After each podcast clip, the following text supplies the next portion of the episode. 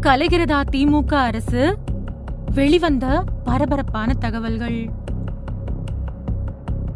திமுக அரசு களைய போகுது அப்படின்னு அதிரடி தகவல் வெளிவந்திருக்கு. அமைச்சர் செந்தில் பாலாஜி அண்ணாமலை கையில கட்டியிருந்த ரஃபேல் வாட்சை பத்தி விமர்சனம் பண்ணி அதோட ரசீதை காட்ட சொல்லி கேட்டாரு. அதுக்கப்புறமா அண்ணாமலை என்னோட ரஃபேல் வாட்சோட திமுக கட்சியோட ஊழல் பட்டியலையும் வெளியிடுறதா அறிவிச்சாரு. அதுபடியே ஏப்ரல் பதினாலாம் தேதி திமுகவோட சொத்து பட்டியலையும் சீக்கிரத்திலேயே ஊழல் பட்டியலையும் வெளியிடுவேன் அப்படின்னு அறிவிச்சாரு. அதுபடி Jagathrakshakan E V Velu K N Nehru Kanimozhi Kalanidhi Maran T R Baalu Kathir Anand Kalanidhi Veeraswamy Anbil Mahesh அப்புறம் முதல்வரோட பையன் உதயநிதி ஸ்டாலின் இவங்களோட சொத்து விவரங்களை வெளியிட்டாரு அண்ணாமலை. ஸ்டீல் நிறுவனத்துக்கிட்ட இருந்து இவங்களுக்கு இருக்கக்கூடிய தொடர்பையும் வெளிப்படுத்தினாரு. இதுக்கு திமுகவினர் எந்த ஒரு விளக்கத்தையும் கொடுக்கல அப்படின்னாலும் ஆர் எஸ் பாரதி முதலமைச்சரையும் மற்ற முக்கிய தலைவர்கள் அப்புறம் கட்சி உறுப்பினர்களோட நற்பெயர்களை களங்கப்படுத்துறதுக்கு முயற்சி பண்ணிட்டு வராரு. பாஜக மாநில தலைவரான அண்ணாமலை. அவர் பேசின எல்லா பேச்சுக்குமே பகிரங்கமா மன்னிப்பு கேட்கணும். இல்ல அப்படின்னா இழப்பீடு தொகையா ஐநூறு கோடி தரணும். இதை நாற்பத்தெட்டு மணி நேரத்துக்குள்ள செய்ய தவறுனா உங்க மேல சிவில் அப்புறம் கிரிமினல் வழக்குகள் தொடரப்படும் அப்படின்னு சொன்னாரு.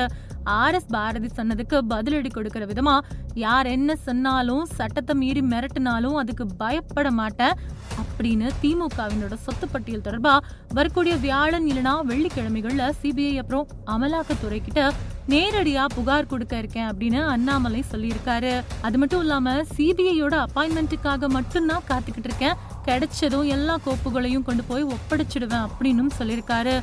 ஊழல்களை வெளிப்படையாவே எடுத்து சொன்னா மட்டும்தான் பாஜக மேல நம்பிக்கை ஏற்படும் அப்படின்னும். அதனால எல்லா ஊழல் பத்தின விவரங்களையும் சிபிஐ அப்புறம் அமலாக்கத்துறை கிட்ட ஒப்படைச்சிட்டு தகுந்த நடவடிக்கை எடுப்பேன் அப்படின்னும் தன்னோட நிலைய நிறுத்தியிருக்காரு. இந்த நிலையில கோவையில நேத்து ஆர்எஸ்எஸ் பேரணியில கலந்துகிட்ட பாஜக முன்னாள் தேசிய செயலாளர் ஹெச் ராஜாவை சந்திச்ச செய்தியாளர்கள் கிட்ட அவர் என்ன சொன்னார் அப்படின்னா பிஎஃப்ஐ உள்ளிட்ட எட்டு அமைப்புகளுக்கு மத்திய அரசு தடை விதிச்சிருக்கு. இந்த தடைக்கு அடுத்த நாள் தமிழ்நாட்டுல சீமான் திருமாவளவன் இவங்க மனித சங்கிலி நடத்த காவல்துறை அனுமதிச்சது. இந்த பிஎஃப்ஐ தேச துரோகிகள் அதனாலதான் அவங்களுக்கு தடை செய்யப்பட்டுச்சு. ஆனா இவங்க எல்லாருமே ஆர்எஸ்எஸ் பேரணிக்கு தொடர்ந்து தடை விதிச்சிட்டு வந்தவங்க. சென்னை உயர்நீதிமன்றமே அனுமதி கொடுக்க அறிவுறுத்தியும் அவங்க உச்சநீதிமன்றத்தில் காசு கொடுத்து தடை விதிக்க வேணும் அப்படின்னு போராடினாங்க. உண்மையை ஆராய்ஞ்சதுக்கு அப்புறமா உச்சநீதிமன்றம் அதுக்கு தடை விதிக்க முடியாது அப்படின்னு சொல்லிச்சு.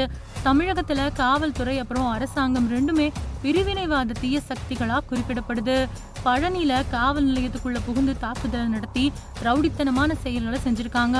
அந்த தீய சக்திகளை செயல்பட அனுமதிச்சுட்டு தேசத்தையே பக்தியா கொண்டு செயல்படக்கூடிய சக்திகளை நசுக்க பாக்குறாங்க இனிமேலும் ஆர்எஸ்எஸ் பேரணியை யாராலையும் தடுக்க முடியாது அப்படின்னு சொன்னாரு.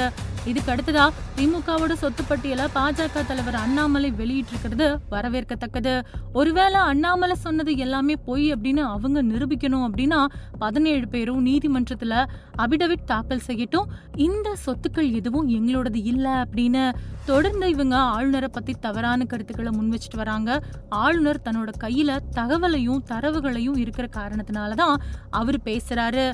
இதுக்கு மேல ஸ்டாலின் பேசினா அவரோட அரசாங்கம் தான் பறி போயிடும் அப்படின்னும் தெரிவிச்சிருக்காரு. அண்ணாமலை சிபிஐ வசம் இந்த சொத்து பட்டியலை கொடுத்து அவங்க நடவடிக்கை எடுக்கிற பட்சத்துல சீக்கிரத்துல திமுகவோட அரசாங்கம் கலையும் அப்படிங்கிற தகவலும் வெளியாயிருக்கு.